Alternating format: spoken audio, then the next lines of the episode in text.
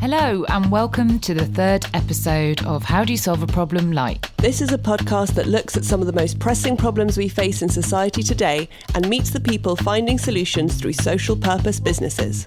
My name's Millie, I'm a radio producer, and I'm also a fledgling social entrepreneur. And hello, I'm Anna. I work at Unlimited supporting businesses like Millie's to grow and to achieve even greater change.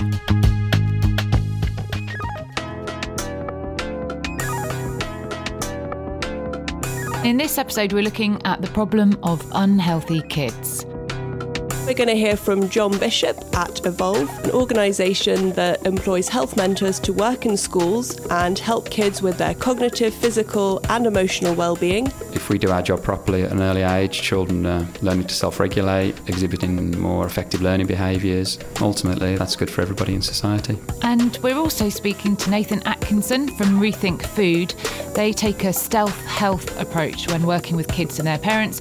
And I also got a chance to hear from students at one of the schools he's working in. So the message that we give to children is please take this food, you're going to help save the planet. And that way children are really motivated to take the food. We're also joined this week by a special guest. There seemed to be a theme emerging for me and Millie when we were discussing this episode around evidence and impact, and we wanted to get a specialist's view. So I invited Josh from Unlimited's research team. Hello, guys. I'm Josh. I'm the Venture Impact Specialist at Unlimited. Oh, it's good to have you with us. Thanks for having me. So initially, we were actually thinking about calling this How Do You Solve a Problem Like Childhood Obesity? But having looked at it and having had some discussions, we felt that that was stigmatizing in itself and it wasn't something that we wanted to really continue to perpetuate. It's just one of those classic oversimplifications of a problem. It's kind of a buzz thing that we hear in the media that kids are obese and it doesn't really tell us much about what's actually going on and, and about the real issue behind the hmm. symptom. Yeah, I think the media, when they talk about it, tend to mislead and they don't really talk about how childhood obesity can actually intersect with things like poverty, mental health, education, and the work Nathan and Jonathan are doing. Whilst it does tackle obesity, it's also looking at health in a much more holistic way. Exactly. And so when we're using the term unhealthy, we're talking about all aspects of health, not just physical, but mental. And actually, Nathan really kind of faced this head on and talked about how obesity and hunger go absolutely hand in hand. And that that connection is what actually inspired him in the first place to get started. He's very much focused on diet and fighting malnutrition in kids by tackling the stigma of poverty whilst also saving the planet.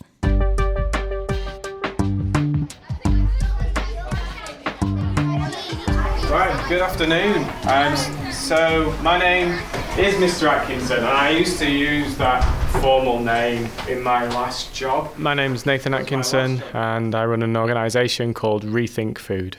I'd started work in a new school September 2014. We'd had a week off. It was one of those days that when we came back, there were lots of things that went wrong, including the gas failing in the kitchen. So we had to give the children sandwiches for their dinner and jelly and ice cream. And in our minds, that was okay. Actually, as things turned out, the behaviour in lunchtime and into the afternoon was really negative from some children. Now, it's my belief that all behaviour is a form of communication. So we sat down with some of the children and said, I can't imagine what it must feel like to be so angry that you've had a fight, that you've smashed a chair, that you've sworn at your teacher. One of the older children stood up and he said, I'll show you. And he pointed to his stomach and he said, It hurts here. The message that he was getting across that he was hungry. And so I wrote the word hunger on my office wall and vowed to do something about it. And the more we talked to the children, the more they told us stories about food insecurity and how hunger was a barrier to learning. So started a project that used surplus food from supermarkets.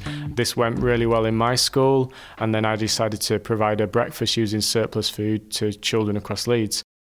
Fed 10,000 children in one day using surplus food, and the legacy of that was the formal creation of a program. In the early days, there was a perception that this was food for poor people, and some people were too proud to access that food. So that's where we introduced the environmental concept and started to focus on teaching the Sustainable Development Goals to help save the planet. And that's what the Sustainable Development Goals are. So just talk to the person next to you and make sure that you understand what are the Sustainable Development Goals. So the message that we give to children is please take this food, it reduces CO2 emissions. And that way, children are really motivated to take the food, and families are accessing this food for a greater good rather than for their own basic needs. You mentioned that children were coming to your school hungry. More often than not, the headlines we see are about obesity crisis and fat kids and all of this kind of messaging. And people would think that that's more of a pressing public health concern. How are the two linked and how can the two coexist? Hunger and obesity tragically go hand in hand deprived areas have a much more dense population of takeaway outlets. So you can buy fried chicken, pizza deals, really low quality, low nourished foods. And if you haven't got any money on your electricity, how can you boil a pan of water to, to cook a pan of carrots? So people are, for a number of different circumstances, accessing low quality food much cheaper than they would do other kinds of food that will ultimately lead to a more healthy lifestyle. Right, back to your game. So, we anybody got goal three? Good health and well-being. Oh, lots of ideas here. What are you thinking? Deforestation, plastic in ocean, climate change, pollution, and war. Very good. That's five. This is a really good start, isn't it? That's a really good start. We've just been in the classroom doing a workshop. Tell me about what you've been doing. So, we've just been delivering a basic sustainable development goal workshop to children.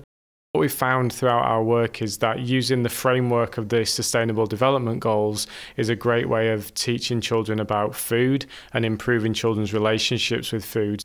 Why do you think that focus on the environment is so much more effective than focusing on kind of this is good for you, this is bad for you?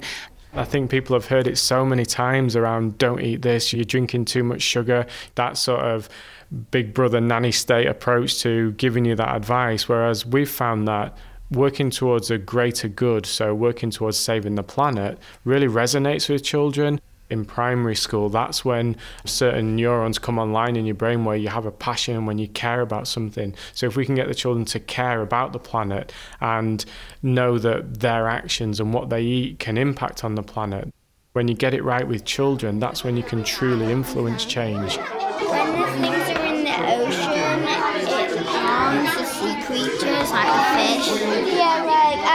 On the news once that there was a sea creature go, has to go all the way down, but it was all the way at the top because of plastic.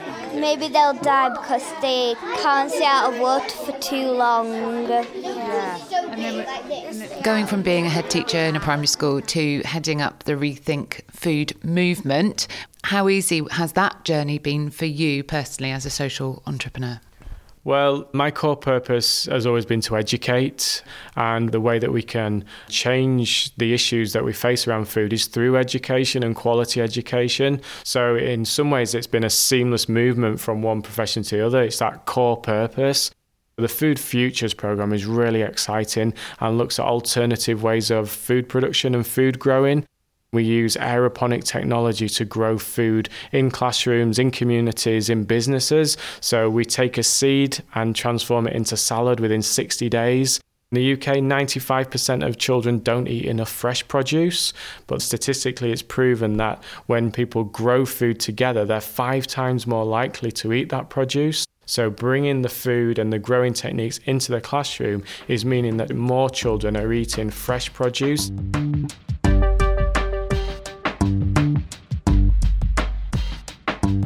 I'm Neil Pacheco. I'm a year five teacher. I'm also the science leader, and we're in the X mining community. It's borderline with deprivation. When I got Nathan's email, it seemed like an opportunity that's too good to pass up.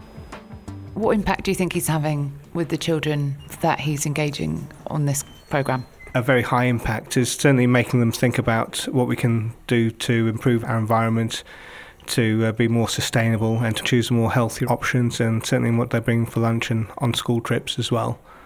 Uh, its impact on the parents as well, because uh, with the after school club that Nathan is running tonight, got a lot of parental interest. A lot of children brought their parents. So if I was to generally send out a letter to parents, I think the response would have been uh, not as good as we've had tonight.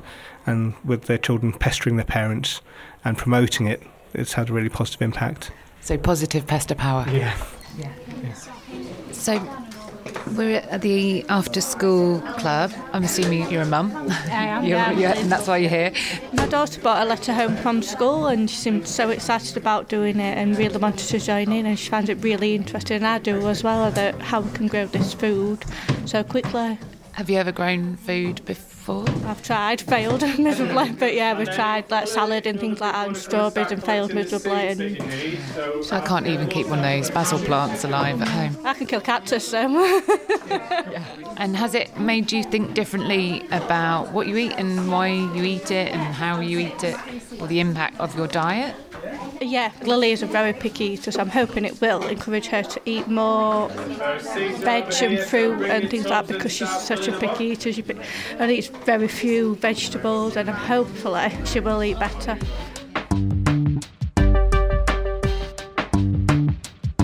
How do you know that this is working? How can you track the impact you're having? We collect a lot of soft data throughout this program, anecdotal stories, case studies. Recently, we worked in a school where the head teacher said that a parent had been into school and told them that their child had vowed not to have any time off school because they now had a responsibility, and that was linked to our growing program. So, in some ways, our, our programs improve attendance at school, and that's really important. So you talked about having these positive outcomes, and obviously I've just been in this workshop with you, and I've seen how inspired and engaged the kids all were. You covered an awful lot of ground, but in a really accessible and engaging way. But how can you really prove that that's going to lead to real behaviour changes? I think it's about having realistic expectations. We know that we're competing with organisations that have million pound advertising campaigns. The fast food industry, Yeah. you mean? How do you become an exciting alternative to this? And that's what we are chipping away at. We're not expecting to change the world tomorrow, but if we can plant a seed that resonates with children, that they can actually see the outcomes. So when we are growing something, we grow it in the classroom. When we're talking about waste food, we're bringing the waste food in. We're seeing how the system that they access to do with food is impacting on them, but also on the planet and the longevity of the planet. In terms of your ambition for Rethink Food, what's your vision? The vision for Rethink Food is to create a national centre of excellence by which we can put food at the heart of a physical space and we can teach the sustainable development goals through food. We've realised that if you were living on the streets, it'd be harder for you, or living with more people. We learned quite a lot about all the things that we should do and what we shouldn't do. Oh, okay, lots of things to unpick there. What really struck me is how Nathan is crossing over into multiple spheres. He's talking about education and also the fast food industry, and even something that seems really quite removed, which is climate change. And he's put all those things together. And one of the lovely things about it is just how much the kids really do care about saving the planet. And that came across in the workshop that Nathan was doing. And it's quite timely because we've just had this huge kids walkout on climate change. It becomes a challenge when you get these complex interconnections to think about how you can tease out what your individual efforts are doing and the change you're creating. So, can Nathan say he's contributing at the scale of the Sustainable Development Goals? It's great that he's managed to link something that can feel quite personal, i.e., your own diet, to something that can feel so global, which are the Sustainable Development Goals. Yeah, I have no idea how you go about proving that those two things are linked and that you're able to drive change at both those levels. That's the sort of question that has led me to bring in Josh. Hi, Josh. Hello again. As you like heard in that feature, I did press Nathan a little bit for some data and if he was evidencing what he was doing. And he certainly had that qualitative and anecdotal evidence that backed up that this was making real change. But I think it's a real struggle for a lot of social entrepreneurs or small businesses. If it's just a one man or two man or woman operation, you know, trying to find the time to also collect data and evidence your impact? Where do you even start with that? Yeah, and I think one of the things that we try to do at Unlimited is to help the social entrepreneur figure out what's proportional to the amount of work they're doing. So if it is a one person team who's delivering lots of work with amazing people, we're not going to try and burden them with going out and collecting lots of data and filling in loads of surveys because what they're great at is running an amazing business and helping people. So what we tend to try and do is work with someone like Nathan to figure out well how do we use the evidence you're already gathering from the stories you have and what you see, and then trying to find other evidence that he can use, be that either external information that produced by others or data that he could generate himself if we find ways to integrate it into his work. Yeah. this sort of goes back to a conversation Anna and I had in episode two about the human story, the individual story versus the data, and that tells us about a bigger picture. And for me, I sort of switch off a little bit at the word data. And the first thing that we do is make sure that they actually have a reason to collect more data.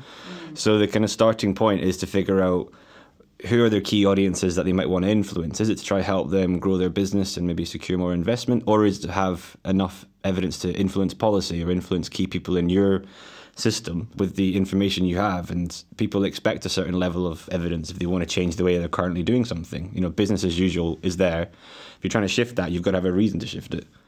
It's one of the reasons we start off with saying, who do you want to tell your story to? And therefore make sure that what you're collecting is something that they'll understand. So if the people hate data and big data, then you shouldn't present a whole set of graphs and charts and some complex methodology.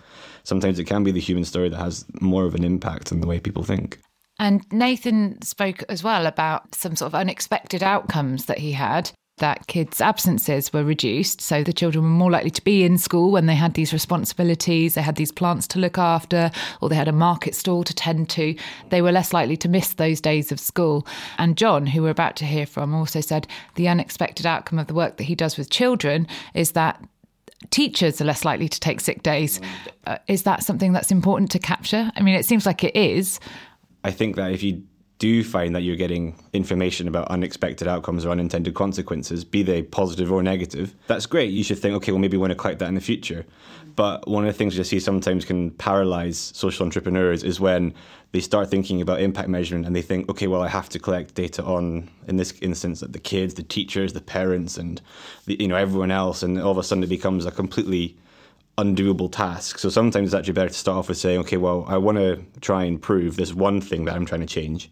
And as I go along, I seem to be open to recognizing other trends, other behaviors that are there. And, and that's what we call kind of qualitative data, the kind of stories can do better than pure quant. I guess if you're tackling one problem, as we often talk about, a lot of problems intersect with lots of other problems, mm. and lots of solutions intersect with other solutions. So you start to introduce a solution for one thing, it's going to have lots of other benefits in lots of other areas.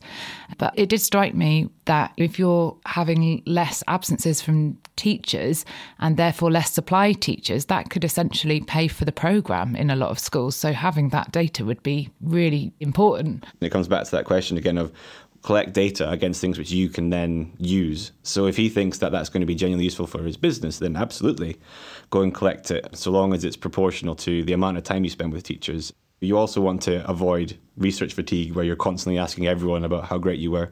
I know everyone loves feedback, but being asked for too much feedback can be quite a lot. You get asked for feedback everywhere, don't we? I've just been doing feedback on Airbnb that I just stayed at. I've just had a doctor's appointment that I've just been asked for feedback on that. I've been asked for feedback from my phone company. We're constantly being asked for feedback everywhere, aren't we? And when I think of those kinds of ways of gathering data and feedback, how genuine are they? Because I generally put, if there's a five star thing, I'll put four nothing's perfect. Yeah. I want to be nice, basically. Yeah. So I'm like the opposite. I tend to start with everyone deserves a five star to begin with, and then they will lose starriness depending yeah. on what goes wrong. So your question, sorry, in terms of well, what's the point and is it actually meaningful? Uh, if you ask one person to only fill in a survey with a couple of those questions, you know, on one to five, do you agree? Not. Mm. It's probably not going to give you a lot of information. But if you do it over a period of time with new people coming in, so you've got new samples, new data, you can start to build up a picture. But that alone isn't enough. Unlimited, we have access to employment impact stream. There's a lot of data out there around sort of disability employment as some of the people who are distant from the labour market. And that data alone does not paint the full picture of the kind of problems that people are facing in the labour market if they have a disability. I think there's something interesting there for me. It's not necessarily to your four star or five star. that might not be very meaningful, but what might be meaningful is the change, i.e., we're seeing more and more people rate our services as being useful, and that could be actually telling you we're doing the right thing, or conversely, we've seen that people are not rating our service as being that useful. And we talked about in the first episode how important it was to feel comfortable charging money and running a business. And this can be one way if you are a profit for purpose, if you are capturing that you are actually achieving your purpose, that can then lead you to be like, I can say that I'm a business because I reinvest all the profit and I know that that makes a difference. And talking of achieving your purpose, this is a good time to introduce our second social entrepreneur, John Bishop. John set up the organisation Evolve, who also work really hard to improve childhood health in schools. He works mainly in the West Midlands, but happily, he also works and has had a very profound positive impact in a school in London, which happens to be a five minute walk from my house. So I went to meet him there at Seven Sisters Primary School, and whilst I was there, I also met Tara, who's the deputy head, and Philippe, the school's resident health mentor, who we'll be hearing from first.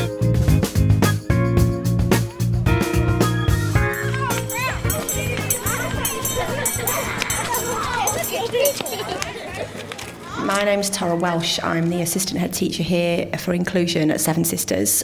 We did have a high number of exclusions at the school, which is why we got involved with Evolve in the first place. But we can categorically say that the impact of Evolve has allowed us to put in different provisions for children and to ensure that they are kept in school and that they're starting to build their resilience because we really do believe as a school that resilience is key. We've been involved with Evolve for the last three years, our third year currently with our second health mentor, Philippe. More and more children are entering school with complex mental health needs. I've been in teaching for 16 years, and there is a definite increase in children with communication and language needs, with autistic spectrum disorders, but also attachment disorders. Children are needing help with their resilience and their mental health and understanding how to improve their own mental health. What kind of behaviour were the children demonstrating oh. to get them oh. excluded? very unsafe behaviour, trying to hurt other children, actually hurting other children. We've had children in the past who have assaulted staff members. But I think we are very much at a place in our journey now where we see behaviour as communication. So we don't necessarily treat the behaviour, we try and treat the underlying cause. Philippe, you're a health mentor here at Seven Sisters Primary. How do you take a child from being mm-hmm. unhealthy to healthy? What does that look like? What does that program entail? A typical day of a health mentor will involve anything from running free breakfast clubs in the mornings, which involves sort of mindfulness and physical activity sessions. Afternoons could be spent running mentoring sessions to address any target kids' specific emotional needs then I'll probably be running after school clubs and uh, lunchtime physical activity sessions as well. So I do a whole range of different stuff.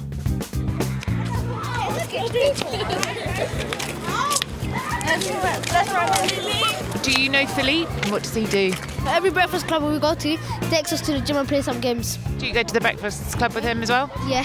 So you do things before school. What, what kind of things do you do? Play a game called Connect Four, and we're allowed to draw colour. Someone told me you did oh, mindfulness. Yeah, that's, um, that's on Fridays. What do you think of that? It's how to calm yourself down. Do you find that helpful? Yeah. Yeah. Some children go to Mr. Philippe and play some games and talk about what friends are and about your feelings. Do you go to the breakfast club? Yes. What do you do there?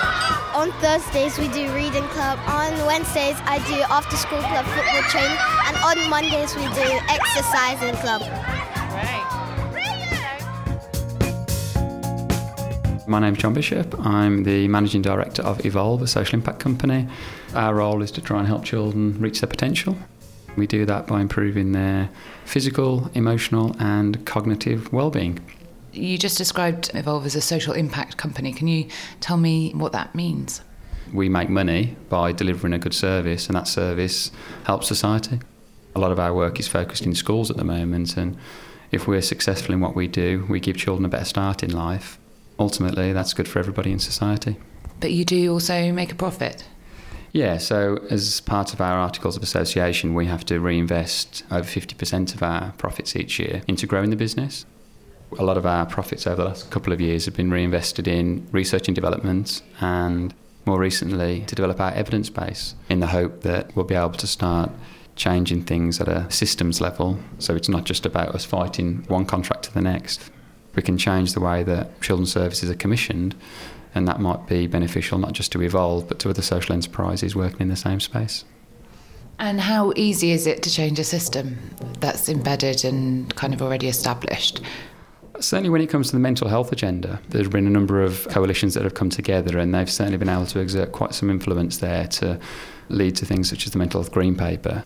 So, in certain areas, it does tend to work because we are in that mental health space, but also the physical health one. If we do our job properly at an early age, children are learning to self regulate, they're exhibiting more effective learning behaviours, and that will ultimately lead to benefits for Department for Work and Pensions and the criminal justice system.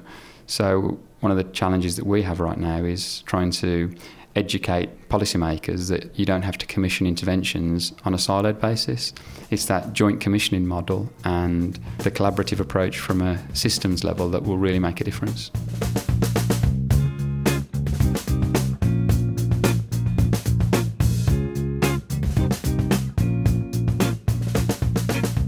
Tell me a little bit about the practicalities of the work you do.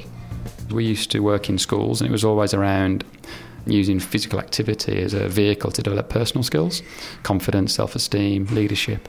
But it was head teachers that we were working with, the, the fee paying clients, who realised that the impact that our staff were having on the vulnerable children in school was quite profound. So we came up with a model called Project Hero, and Hero stands for Health Engagement Real Outcomes because we felt back then that if you addressed a child's physical and emotional well-being, then the academic results will follow. And it was interesting that a few years later, the government themselves commissioned a paper which stated that children's emotional health was a better predictor of their future success in life than exam grades. And that's been the basis of our organisation over the last few years. You said that people doubted that it would work. What have been the challenges over the years? The main challenge around the program isn't around the program itself, it's around the funding model. And this is why we're having to work at a systems level now because schools are having to really tighten their belts when it comes to pastoral support in schools. Some classes benefit from a teaching assistant, but that's it. Children today aren't always going into the school where they're in a position where they can learn. And we're fortunate enough to be working with a pretty influential neuroscientist called Professor Michael Merzenich, who's from the University of California in San Francisco. And his work is fascinating around neuroplasticity. What he's found is that adverse childhood experiences can stun neurological development in children. So it's no surprise that they're struggling to access learning and use the cognitive functioning which is expected in the classroom. They're the underlying principles for literacy, numeracy, and all subjects. But what we should really be doing in the classroom is improving their brain health so that they can access learning and get off to a better start in life.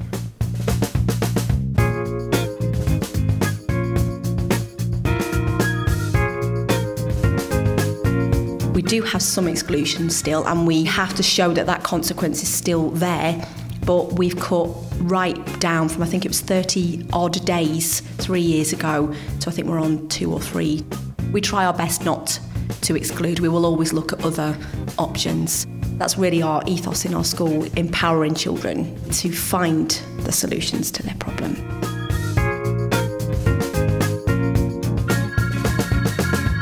So, John raises some important points there on systems change and what does it mean to be operating at that level? Who owns the problem when you have different beneficiaries in terms of whether that's criminal justice, whether that's health, education, Department of Work and Pensions? If all those parts of society can benefit, then how do you get them all to recognise that and ideally pay for it? Any ideas, Josh? Anne and I have debated this quite a lot, actually, and I think the current way of thinking is that most departments have a very short-term budget and a short-term sort of set of deliverables that they're held account to, and these kind of procurement frameworks. And isn't that one of the key things that people want to change about the system? Yeah. that it's so short-termist. Exactly, yeah, and actually, well, everyone is thinking about the economy and society. In terms of how impact measurement can be used to do that, if people are properly showing how they're managing to help the young people they're working with to then show the kind of beneficial outcomes in a way that everyone's confident it is worth investing in, you can help change that discussion. Whereas right now it's kind of a we have a hunch, and trying to get someone to change their behaviours based on a hunch is kind of difficult. But how can you evidence something like, okay, because I helped this young person in primary school, they then don't go on to be an offender at 18? So I think the best thing that you can do is first of all is be clear about what you did with that person at that age and so on. And then from there, use a sort of set of proxies and external research that's already been done to try and say, well, we assume that if we've done this kind of work with a person, they're going to have better emotional well-being, as you said before with John, better cognitive health, and that means that hopefully they'll be able to attain better GCSEs. That gives them a better chance at future employment prospects, and so on and so on. So it's about being as transparent as you can about those proxies that you're using when you're talking about very much a long-term outcome. And also for me, that makes me think that you don't have to just do it all yourself, that there's a whole body of research out there that you can draw on, and that's completely legitimate to do. Yeah, and almost 99% of the ventures that I work with seem to think they have to prove everything you every single time. We all know that if kids eat vegetables in moderation, then they will be healthier. You don't have to go and prove that the kids are having some kind of better outcome. But if you say, yes, that we know they're eating better, you can then say, well, we assume they're healthier because of that. And it's just being transparent about those assumptions you're making. And that's sometimes where people just panic about saying, well, I'm not 100% sure, but I do have a certain level of confidence that I've helped them be healthier at this age, and that means they've been more engaged at school. More engaged means better chance of getting good grades, and bum bum bum. Mm-hmm. Can I kind of go back and unpick this term systems change and and what kind of systems are we talking about and how do you start to change it? And it's certainly something that's come up in previous episodes. It's also something I, I hear more and more about these days. Um, this idea of changing systems and, and kind of what those systems might be and and how we go about it basically yeah i so I think when people talk about systems change, I always try and imagine whether or not they're talking about one of two systems. One is the sort of engineering approach to a system, which is a very easy mechanical set of levers, and you understand what's powering it, and you understand if you pull this lever, something happens over there.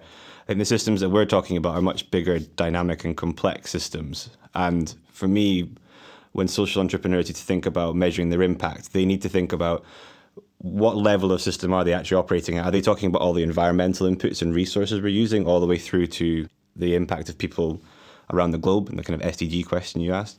Or do they want to dial down a little bit and think about their little microsystem, their subsystem, which they might actually have some influence over? So I think if we take John's example with Evolve, so the first kind of, let's call it the subsystem that he works in is the school. And the school is made up of all the kids and the teachers and the governors who are somehow working with that school, but also the parents who have an influence on the school. So when he's thinking about how to change kids' health, it needs to be engaging all those people and recognizing how they work with one another and how the environment around that might affect the kids looking at high streets and the way that they're developed. John then may also want to think about larger systems in society and, for example, procurement systems in government and how different government departments do procure their services. It's not just about economics and just the procurement contract. It's the whole culture in the government of wanting short-term gains, spending short-term budgets, having a lot of pressure. And so, what the reason we sort of think about systems is that the problem you're trying to address is probably much bigger than just oh, this person isn't procuring well.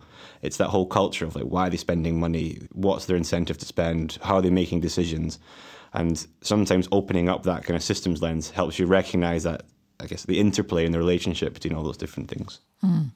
I suppose the a system that comes to mind for me that I see the term systems change used around a lot is around the criminal justice system. And that seems like a very difficult system to change.